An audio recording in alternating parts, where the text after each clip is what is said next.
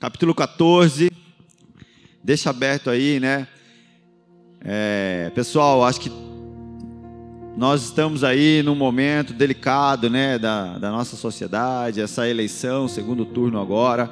E uma das, uma das coisas que tem acontecido muito é, é uma série de preocupações que tem é, rondado assim as, a, a, o nosso país.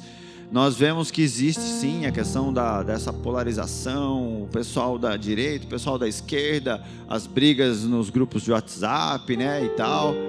E até estão brincando assim que só uma Copa do Mundo para unir as famílias depois dessa eleição, né? Que daí todo mundo se abraça para torcer pelo Brasil de novo. Mas nós estamos vendo um cenário complicado nos últimos, nos últimos dias aí, as últimas semanas. Eu sou empresário, tenho, tenho negócio, e eu sei o quanto isso tem afetado. Por quê? Diante dessa, desse cenário de incerteza política, o pessoal, a economia trava. Ninguém mais compra, ninguém mais vende, o pessoal não, não faz mais nada enquanto não se resolver o negócio. Então isso, ok, né, gente? É uma é uma questão, quando nós falamos de economia, até mesmo de bolsa de valores, de mercado, de, eh, de mercado financeiro, informação é uma questão importantíssima. Informação pode mover a economia, é, informação pode travar a economia, por isso que existem até crimes de informação, porque ela pode causar prejuízos enormes financeiramente. Falando, né, de questão da questão financeira que está acontecendo com o nosso país. E eu converso com várias pessoas de vários segmentos e isso é uma, é uma questão geral. Só que além disso, existe também as questões emocionais, onde as pessoas estão inseguras, estão com medo, estão brigando, estão discutindo por conta de uma definição política. Muitos entrando em, tendo crises de ansiedade, é, uma série de incertezas, medo em relação ao futuro, ronda assim a nossa sociedade. Porém, nós estamos aqui porque nós pertencemos a um Senhor. Entende uma coisa? Não é que você tem Jesus. Nós não temos Jesus. Se você acredita que você tem Jesus, a sua fé não vale de nada. Porque eu, com o melhor do mundo, não sirvo para nada. Agora, quando eu pertenço a Cristo, isso é toda a diferença. Para você não ficar confuso, a nossa esperança não é que nós temos Jesus, mas que nós pertencemos a Ele, porque aí sim Ele faz o melhor com a nossa vida. Então, a nossa esperança diante de tudo isso é que nós pertencemos a Jesus. Esse é o motivo e esse deve ser o porquê da gente conseguir descansar, da gente conseguir olhar para esse cenário e estar acima das águas, passar por cima da tempestade. Eu quero ler o capítulo, nós vamos hoje falar do capítulo de Mateus, capítulo 14, nós vamos ler ele inteiro. E é nele que eu creio que Deus quer falar com a gente diante de tudo isso que nós estamos aí vivendo e passando. Então, eu vou ler ele do 1 até o final aí. Fica comigo, tá bom? Diz assim, ó. Porque aquele tempo Herodes, o tetrarca, ouviu os relatos a respeito de Jesus e disse aos que o serviam: Este é João Batista, ele ressuscitou dos mortos, por isso estão operando milagres poderosos.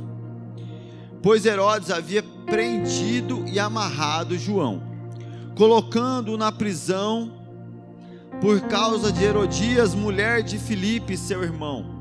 Porquanto João lhe dizia: Não te é permitido viver com ela. Herodes queria matá-lo, mas tinha medo do povo, porque este o considerava profeta. No aniversário de Herodias, a filha de Herodes, dançou diante de todos e agradou tanto a Herodes, que ele prometeu, sob juramento, dar-lhe o que ela lhe pedisse. Influenciada por sua mãe, ela disse: Dá-me aqui, num prato, a cabeça de João Batista. O rei ficou aflito, mas por causa do juramento e dos convidados, ordenou que lhe fosse dado o que ela pedia e mandou decapitar João na prisão. Sua cabeça foi levada num prato e entregue à jovem que a levou à sua mãe. Os discípulos de João vieram, levaram o seu corpo e o sepultaram. Depois foram contar isso a Jesus. Ouvindo o que havia ocorrido, Jesus retirou-se de barco, em particular para um lugar deserto.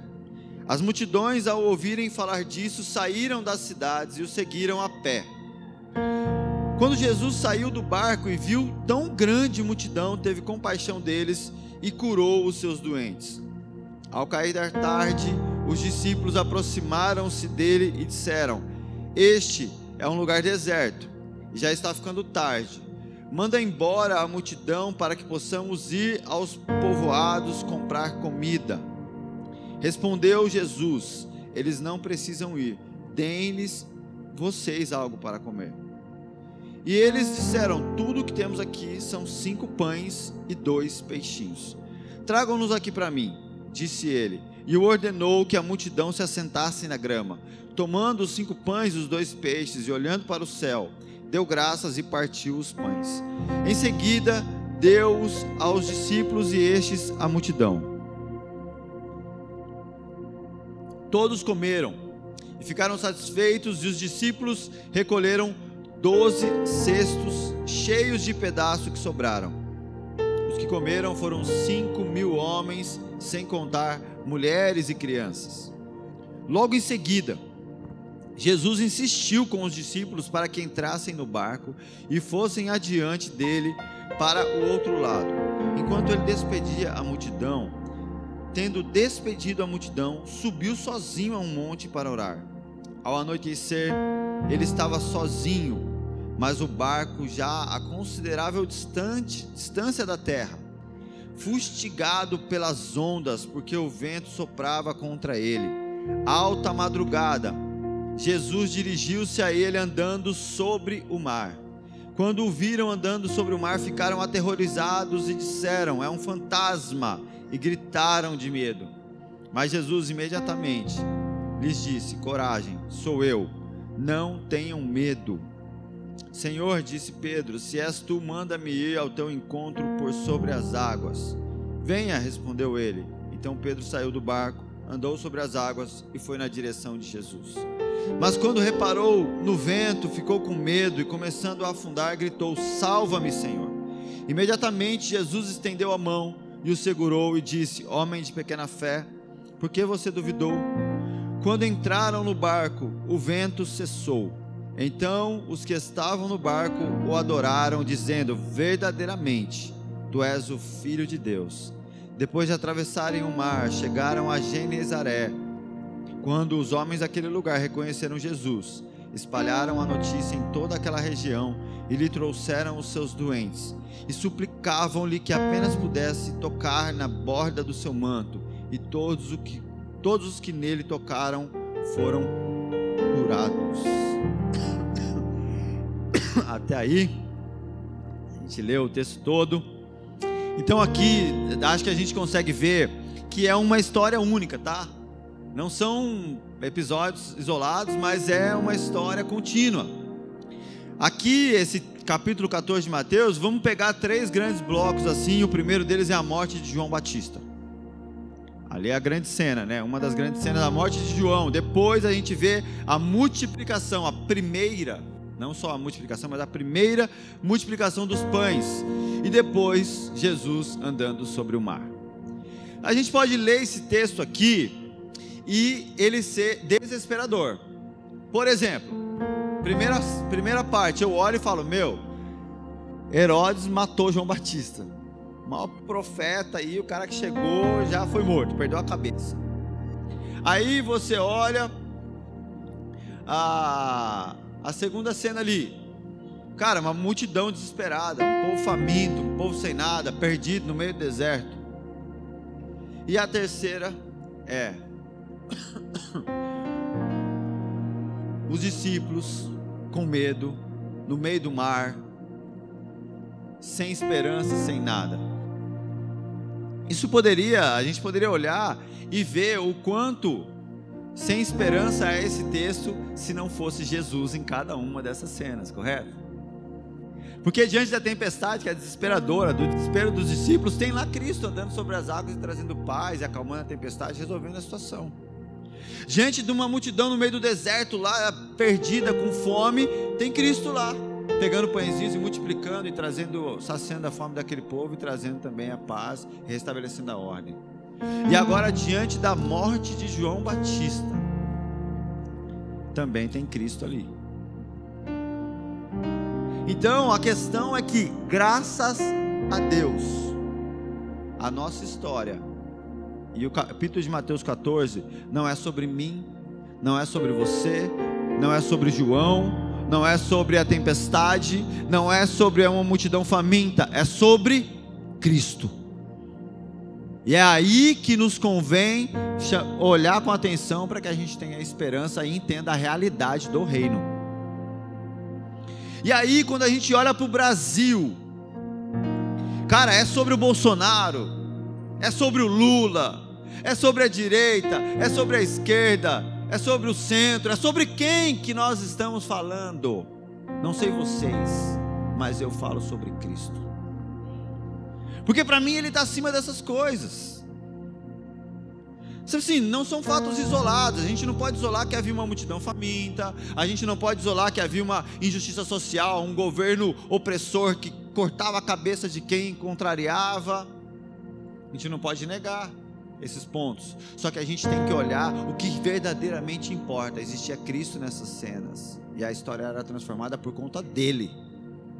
Deixa eu te falar, se você é um cristão que está ansioso, meu amigo, que está desesperado, que está achando que dependendo de quem entrar no governo, dependendo do que acontecer na política, você vai se dar mal, você vai se dar bem, reveja a sua fé. Porque Cristo está à mercê de quem vai entrar no governo do nosso país, na tua cabeça. Se você pensa assim, Cristo não é Deus. Porque se Ele é Deus, meu amigo, presidente qualquer não tem poder ou influência sobre o governo dele. Pô, como a gente, como cristão, pode se desestruturar diante de um cenário desse? Então, tudo bem, se você acredita nisso, que realmente quem for eleito ou o que for vai determinar a sua vida, a sua fé, te respeito, mas deixa eu ser sincero contigo. Cristo não é Deus e nem Senhor para você. Então reveja a sua fé. Reveja os seus valores, os seus conceitos.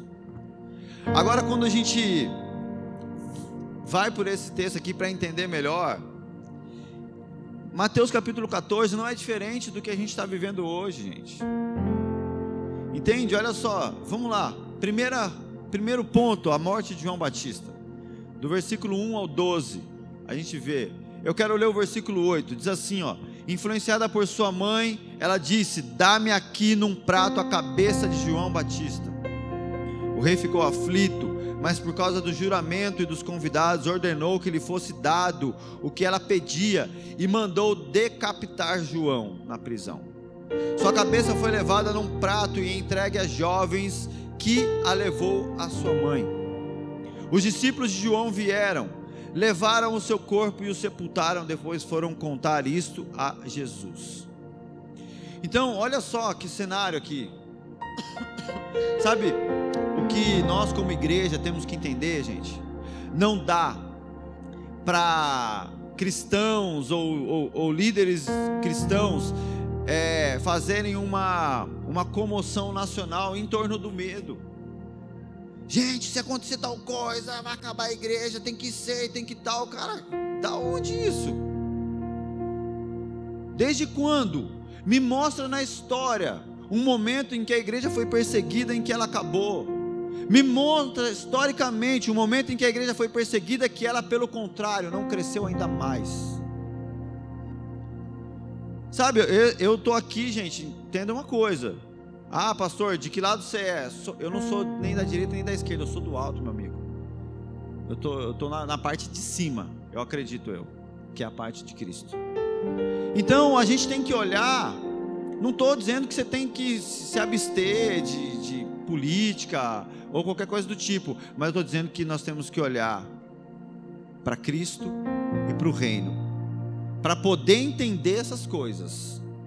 Senão você vai ficar à mercê realmente do medo, das aflições, das angústias. Você vai se mover pela tempestade, você vai se mover pelo que Herodes faz, você vai se mover pela falta de pão, mas você não se moverá por Cristo.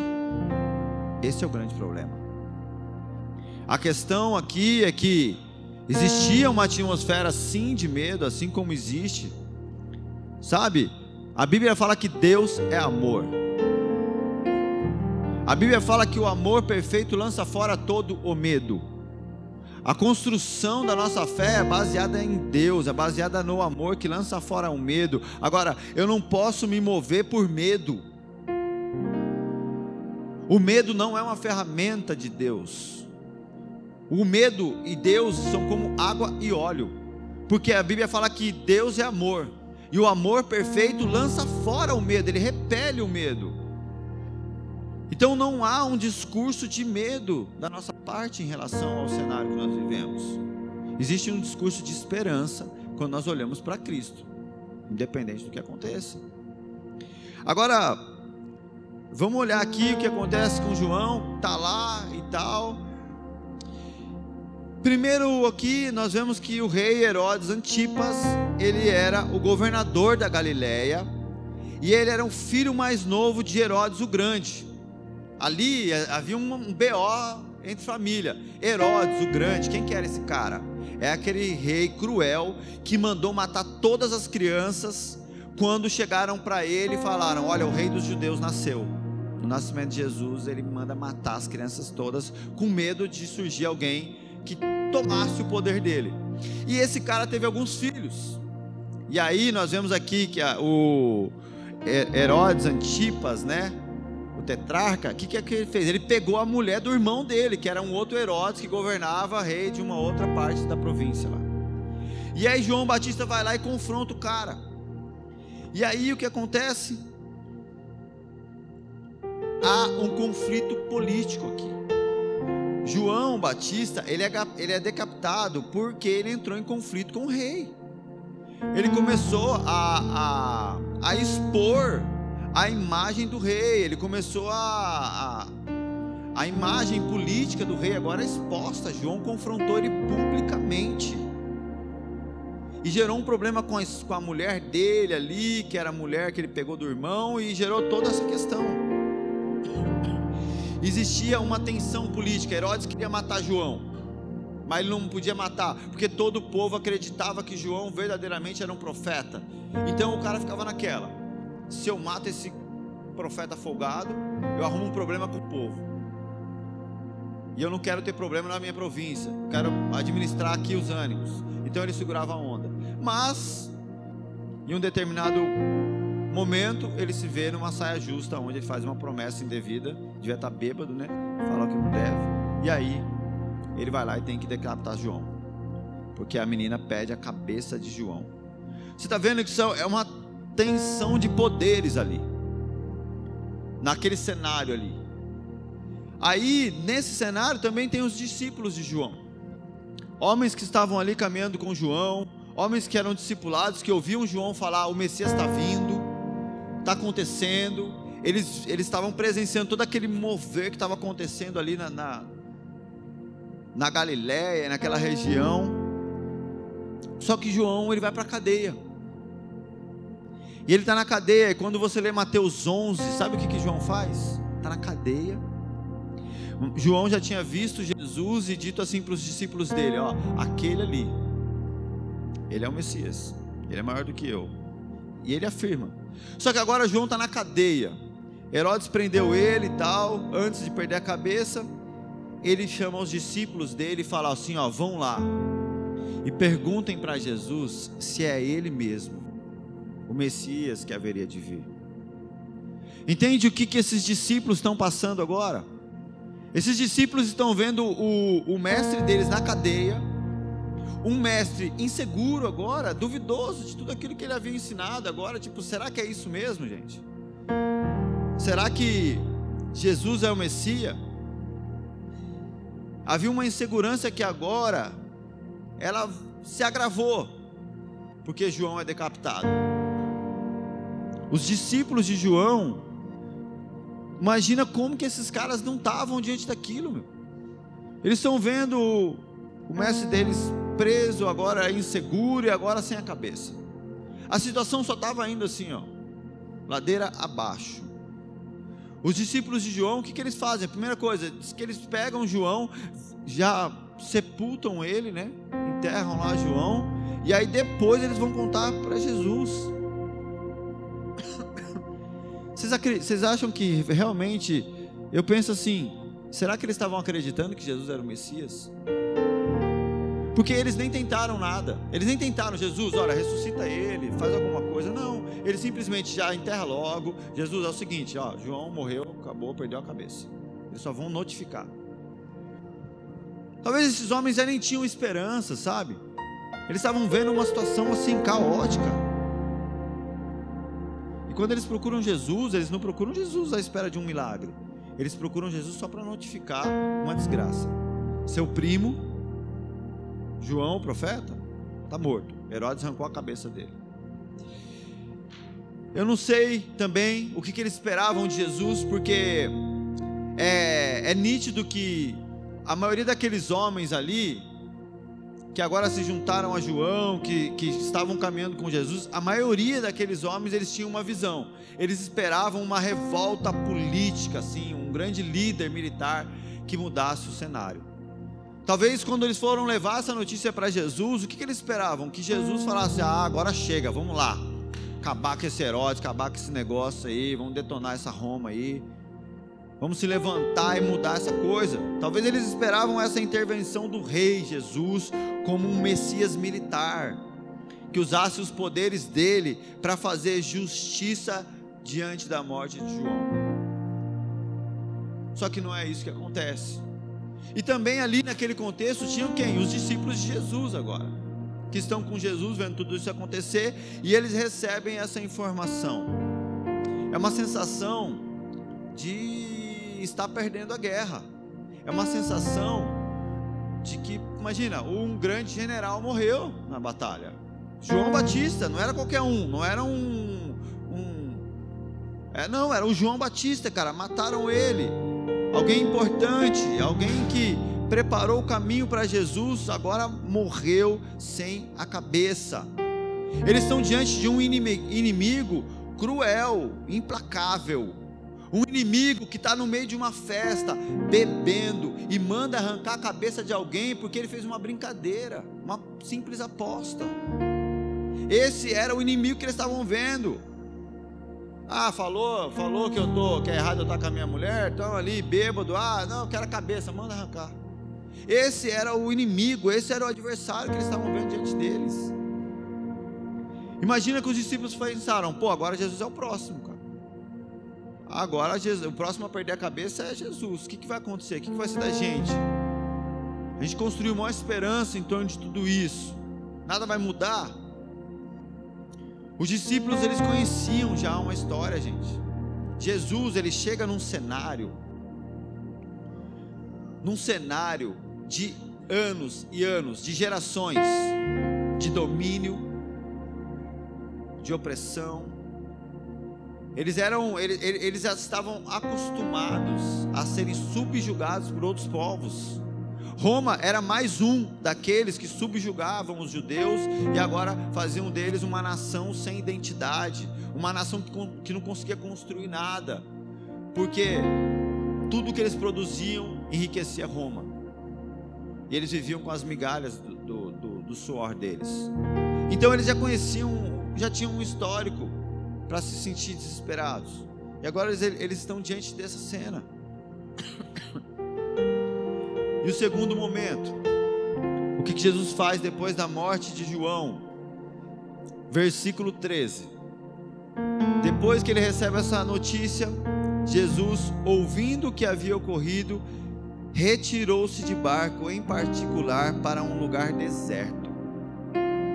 Segundo ponto agora que a gente vai falar é a multiplicação dos pães e dos peixes. Os discípulos, se eles estavam ali esperando uma reação de Jesus, do tipo, meu, agora vai, Agora, meu, não é possível. Mataram o primo dele, cara. O primo dele era brother, o cara era fera. Agora Jesus vai pau vai torar, nós vamos arrebentar com esses caras. O que Jesus faz? Diante daquela notícia, ele pega o barco e ele sai sozinho para um lugar isolado, em particular, um lugar deserto. O que, que, será que os discípulos pensaram? Sabe, a Bíblia não fala, mas eu gosto de ficar imaginando. Eu, eu gosto de pensar se eu estivesse lá, eu ia pensar: talvez ele não sabe o que fazer. Desesperou, tá pipocando, sei lá. Eu pensaria um tanto de coisa. E talvez eles pensassem também: pronto, já era, gente. Jesus se acovardou, está indo embora, vai abandonar a gente. Como é que vai ser? A vontade deles de ver a justiça social sendo feita, puxa, Jesus pegou o barquinho e foi num lugar ficar sozinho. É uma situação extrema, cara. Como que Jesus não age de maneira enérgica? Não é brincadeira. Sabe, tem que fazer alguma coisa. Porém, Jesus vai para um lugar deserto, sozinho. A multidão, ela vai atrás de Jesus. Essa multidão, é, ela vai e Jesus encontra com eles e com compaixão, Jesus, ele multiplica ali os pães e os peixes para que essa multidão faminta agora tenha o que comer. Entende que agora essa multidão que vê, que vem dessa, desse histórico de opressão, que vê o, o rei deles arrancando a cabeça do profeta, que vê essa cena toda, está no deserto e agora eles comem pão e peixe com fartura e ainda diz que sobra doze cestos um povo faminto, um povo miserável. Eles têm uma visão agora, eles, eles saboreiam a provisão, a fartura de forma milagrosa. Isso mexe com eles. Eles, eles, eles acabam de ver um governante ditador decapitar um rei que simplesmente fica bêbado num banquete e manda fazer o que, o que quer enquanto o povo passa fome. Um governador que não tem uma gota de justiça e de bondade. Era isso que eles viam lá sobre a vida deles, quando eles olhavam para Herodes. Só que agora eles se deparam com uma cena de justiça social. Vamos lá, justiça social. É tipo o discurso de Mises, acabar com a, com a fome no mundo. Ali em um momento, Jesus acaba com a fome daquela multidão, ele acaba com tudo que aqueles caras estavam ali desesperados e agora ainda sobra pães e peixes. Todos são alimentados, todos são igualmente atendidos em suas necessidades. Justiça social é feita, homens, mulheres e crianças comem. Porque na nossa sociedade, o pãozinho primeiro vai para a criança, que ela é fraquinha, depois vai para a mulher. Naquela época, não, come o homem. Se sobrar, come mulher e criança. Era assim, porque o homem era a força braçal, o homem era a força militar, os homens precisavam estar bem alimentados e fortes. Então, come o homem da casa. Se sobrar, o filho e a mulher comem. Era assim, só que aqui não, aqui é igualdade, irmão. Mulher comeu, criança comeu, todo mundo encheu a pança. Era algo que faz renascer agora a esperança sobre eles. E a cena 3: Jesus andando sobre o mar. A gente vê no versículo 22 que logo depois da multiplicação dos pães e dos peixes, o que, que Jesus faz? Diz que logo em seguida Jesus insistiu com os discípulos para que eles entrassem no barco e fossem adiante dele para o outro lado, enquanto ele despedia as multidões. Então, agora, meu, pão é multiplicado, o povo está animado de novo, falando: cara, algo vai acontecer, a parada vai ficar legal e tal. O que, que Jesus faz? Ele acaba com a festinha. Ele fala: Ó, oh, pega o barco, vaza, a gente vai para lá. Pessoal, bora, bora, bora, bora, vou apagar a luz, vamos já comeram, tá todo mundo cheio, vamos para casa. Ele, ele acaba com o negócio. Aí você fala: Gente, que que é isso, cara? No versículo 13 a gente leu que Jesus vai para um lugar deserto. Quando o bicho está pegando. Agora, no, no, momento em que a multidão está ali, os discípulos estão felizes, ele faz o que? Ele dispersa a galera. No momento de extremo, Jesus se isola num lugar deserto. No momento de também extrema alegria e comoção ali social, Jesus também sai fora, dispersa a multidão e manda os discípulos embora. O que Jesus está fazendo? Sabe, parece que assim, não sei vocês, mas enquanto eu estou falando aqui, talvez para alguns de vocês é estranho. Porque nós temos uma cabeça, muitas vezes, de multidão nós temos a cabeça de gente faminta. Nós temos cabeça de gente com medo. Mas eu estou te conduzindo a vestir as sandálias de Jesus nessa manhã. Sabe? Pisar onde ele pisou. Olhar para onde ele olhou. E talvez conseguir pensar como ele pensou. Esse é o nosso papel, é isso que a gente tem que buscar quando a gente lê a Bíblia, sabe? quando a gente olha para as demandas da nossa sociedade, quando a gente olha para o cenário que nós vivemos, é tentar calçar as sandálias dele, é tentar olhar para onde ele olhou e se esforçar para pensar e agir como ele. E aí a gente vê o que, que Jesus está fazendo no momento de crise, que, que ele faz? Ele busca estar a sós com o Pai. E após esse momento incrível aí de multiplicação, o que, que ele faz? Ele também busca estar a sós com o Pai. Parece que independente das circunstâncias, Jesus entende que existe uma prioridade, algo que está acima de, de uma situação muito boa ou de uma situação muito ruim. O que, que, ele, o que, que não muda para Jesus? O fato dele estar junto ao Pai em comunhão, em intimidade. Ah, morreu João. Eu vou lá ficar com o pai um pouco. Nossa, multiplicou o pão, está todo mundo feliz. Eu vou lá ficar com o pai um pouco. Independente das circunstâncias, o, o fato de Cristo estar lá na presença do Pai não mudava. Ele não ficava desesperado. Ele não ficava aflito. Ah, multiplicou pão e peixe, então agora, gente, não precisa orar, não, né, cara? Deus está a nosso favor, olha só que benção. Não, é, vamos lá. Até porque ele, a, a, realidade de Cristo, né? Ele fala, eu só faço o que o Pai fala, eu só, eu só falo o que o Pai me manda falar. Então Jesus não ia ao Pai para pedir algo, mas ele ia ao Pai para ouvir do Pai o que ele deveria fazer ali e cumprir plenamente a vontade do Pai. Porque se a gente vai até o pai para ficar pedindo coisa, no momento, no momento em que tem festa, a gente não precisa de nada, então a gente não vai. Agora, no momento que tem, que tem crise, a gente vai, porque a gente precisa. Aí a gente vai para pedir. Entende que existia ao redor de Jesus uma pressão social natural que poderia direcionar as coisas para que a vontade do homem fosse feita.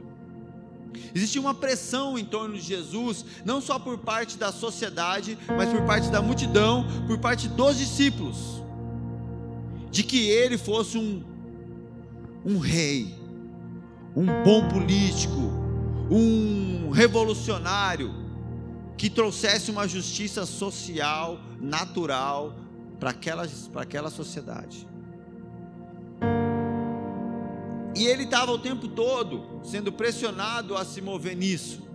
Você vai ver que tem um momento em que os discípulos lá chegam nele e falam assim: Ó oh, mestre, quando você estabeleceu o seu reino aí, deixa eu sentar. Ah, Tiago e João falam, né? Eu quero sentar à minha direita e o outro à, à minha esquerda. Tipo sim, o secretário da Fazenda, o secretário da Economia. Deixa o meu cargo lá. Eles muitas vezes chegavam a Jesus trazendo essa esperança, e por mais que Jesus ensinasse e falasse sobre a realidade do reino, eles tinham dificuldade de entender. Eles ainda se abalavam pelas circunstâncias. Só eles, né? A gente não. Os caras lá, eles faziam isso. Graças a Deus que a gente não faz. Por mais que o, a, a, a, a mensagem era clara sobre o reino, Por mais que a mensagem era clara sobre a eternidade, eles estavam apegados àquele momento. Só eles. Ainda bem que a gente não faz isso. Ainda bem que a gente não anda dessa forma. Sabe, essa, esses dias eu estava lendo a, a Bíblia, né, gente? Vou fazer um parênteses aqui, tá? É algo que Deus falou bem comigo assim, eu lendo lá Gênesis e tal. E aí Deus fala assim para Adão: Olha, todas as árvores é para você. Uma você não pega. Que que, por que, que Adão sucumbe lá no, no Éden? Cara, mas tem, tem um tanto de árvore assim, a gente não sabe quantas, né? Porque a Bíblia não descreve, infinitas. Aí eu digo para você: acrescente um milhão de anos na eternidade, continua sendo eternidade. Tira então 10 milhões de anos da eternidade, continua sendo eterno. Aí Deus fala: ó, todas as árvores são suas, Adão. Tem como calcular isso. Só que tem uma, é calculável, sabe? É ali, você sabe que é um, e Adão por isso cai. E aí sabe o que, que o Senhor nos ensina? Cara, você tem uma vida. Você tem uma vida, amigo, que vai determinar a eternidade. É tipo assim, por uma árvore, por uma vida, a gente compromete a eternidade toda. Sabe, é infinito o que Deus tem para nós.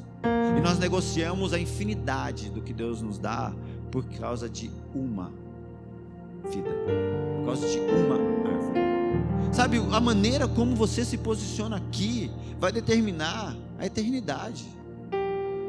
E não é se você vai voltar na pessoa certa, não é se você, é se você vai realmente ter Cristo como seu Senhor. Sabe, a gente negocia. Porque a gente quer a nossa vontade, o nosso prazer, por causa de uma vida, uma eternidade está sendo negociada. Pensa nisso. Jesus, ele estava diante dessa pressão social. E aí, o que, que para mim é claro aqui, esse, Jesus, quando ele pegava o barquinho, ia para o monte, ficava sozinho, ele estava ali diante do Pai, ajustando a rota, calando essas muitas vozes para poder ouvir o que verdadeiramente importava, a vontade do Pai. Eram muitas vozes, era muita injustiça. Jesus tinha compaixão daquele povo. Você acha que ele não olhava gente passando fome, gente morrendo, gente sendo é, violentada, assassinada? Ele via tudo aquilo. Ele via mães pedindo ajuda. Ele via todo tipo de gente desesperada. Só que Jesus, ele ia diante do Pai e ali diante do Pai, ele tinha a realidade de um reino soberano que estava acima de tudo isso. Ele entendia que existe uma justiça que é além, que não, que não se encerrava ali, naquele contexto ali, mas que se estendia para a eternidade. Se Jesus fosse o melhor político que aqueles homens esperavam, se Jesus fosse o melhor militar que, aquela, que aqueles caras sonhavam, nós estaríamos no inferno hoje. Mas porque ele não foi essa pessoa, ele mudou a nossa vida, dois mil anos depois. E nós queremos muitas vezes um Jesus que mude hoje, sem olhar para o Jesus que está produzindo algo eterno, gente. Não é sobre o que ele quer fazer hoje, é sobre a eternidade. Existe um reino maior, existe algo que está acima dessa nuvem de poeira, sabe? Existe algo que está acima dessa tempestade. Todo furacão tem começo e fim. A poeira às vezes ela fica um bom tempo, mas uma hora ela baixa. Sabe, a nuvem pode cobrir o sol, mas o sol não quer dizer que o sol sumiu.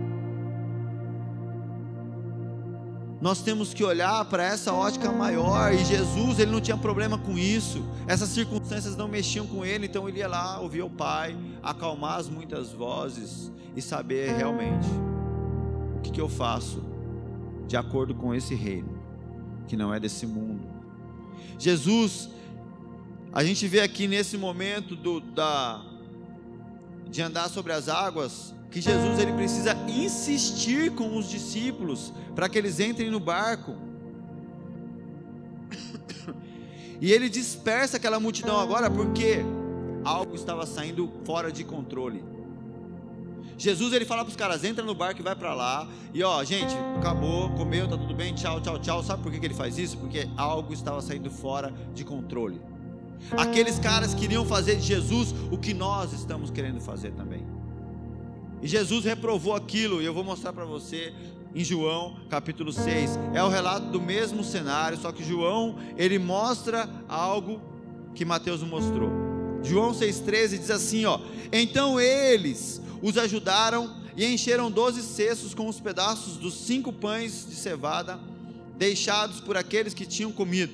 Depois de ver o sinal milagroso que Jesus tinha realizado, o povo começou a dizer: sem dúvida, este é o profeta que deveria vir ao mundo, sabendo que Jesus, sabendo Jesus, que pretendiam proclamar o rei à força, retirou-se novamente sozinho para o monte.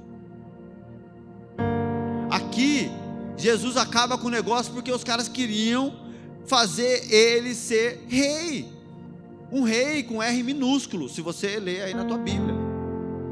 Por que, que Jesus não aceita? Porque ele não é um rei com R minúsculo. Ele é um rei com R maiúsculo. Ele não é o rei deste mundo. Ele é um rei da eternidade. Ele não é o rei desse governo. Ele é um rei do reino de Deus. Só que nós queremos proclamar Jesus rei do Brasil. Não, ele é o rei da eternidade. Nós queremos proclamar Ele rei das minhas vontades, mas Ele não é o rei das minhas vontades, Ele é o rei das vontades do Pai. Eu quero que Ele faça justiça segundo a minha vontade, mas Ele não faz isso, porque Ele é rei de um reino que está acima das minhas vontades. E aquele povo pretendia proclamá-lo rei à força e ele sai fora. Por mais que Jesus ensinasse, por mais que ele desse amostras do seu reino, o povo não conseguia compreender, pois eles estavam tomados, aquele povo estava tomado pelos seus desejos pessoais. O povo queria um líder que conduzisse uma revolta contra Roma, eles queriam ver justiça social, eles estavam tomados por isso. Entende? São emoções, são emoções, são causas pessoais. Esses esses homens agora, os discípulos de Jesus, Jesus insiste com eles: vão, pega o barco e vai. Pega o barco e vai. Eles estão ali, eles não querem ir. Jesus tem que insistir com eles. Eles não estão provavelmente bem, eles não estão seguros.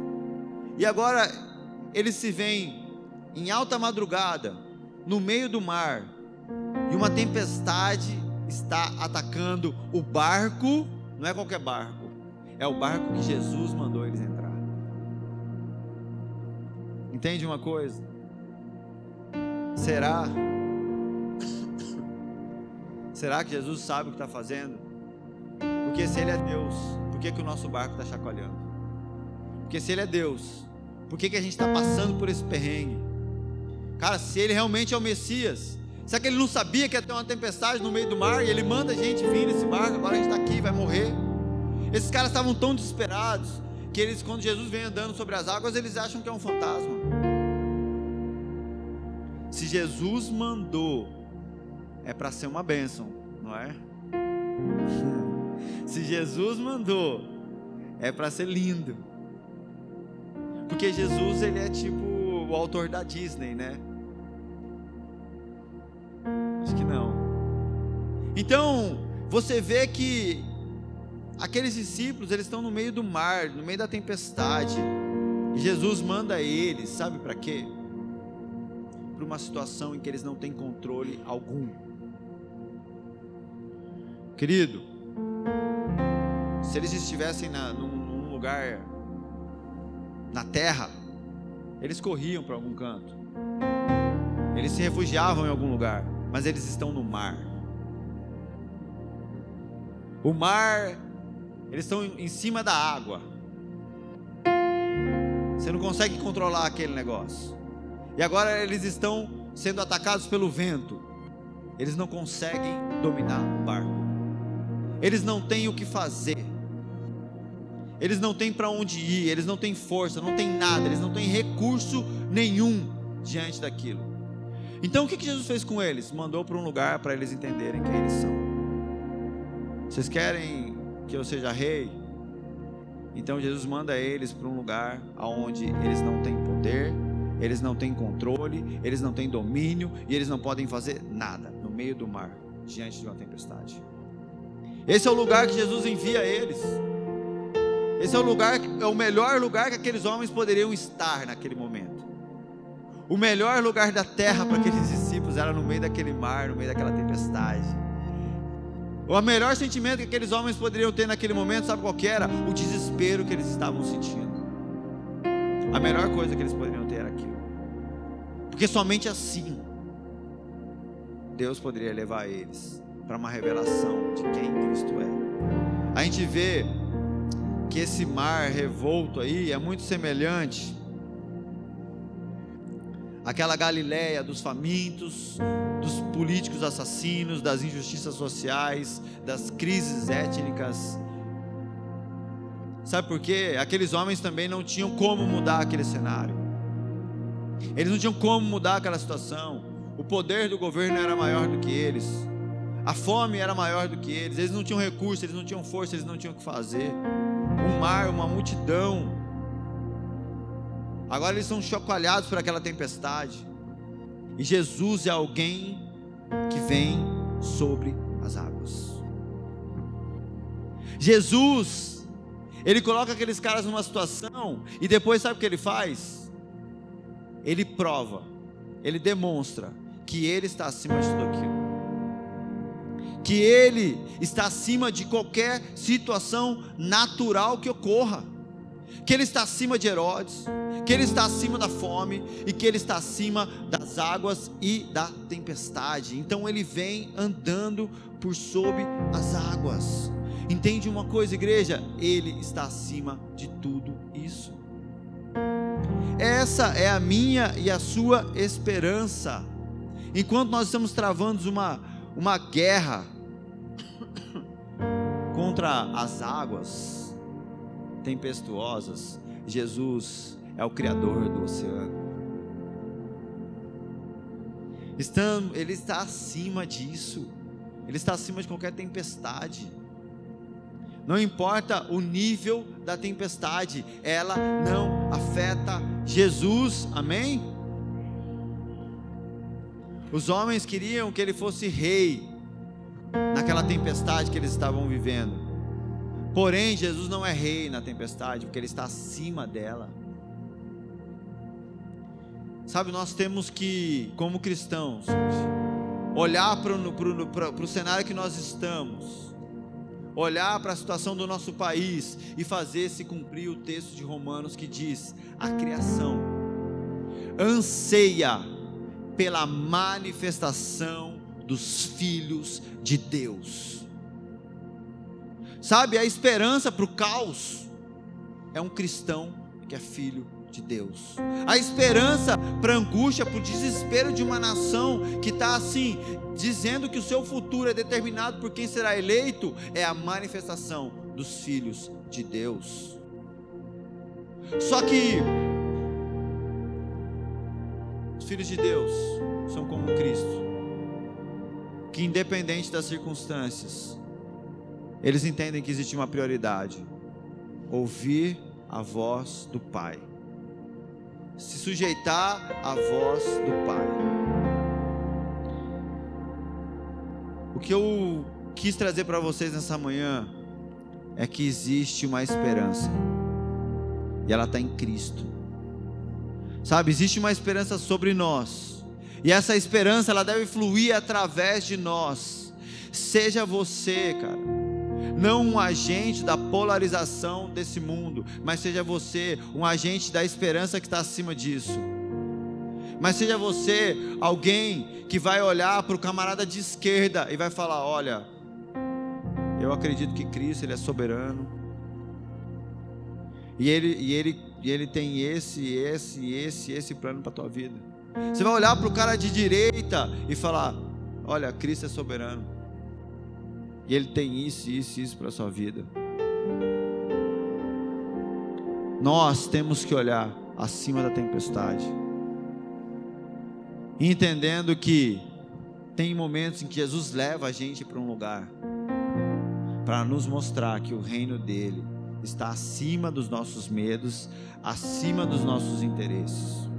Esse é o reino eterno de Cristo. Amém, igreja?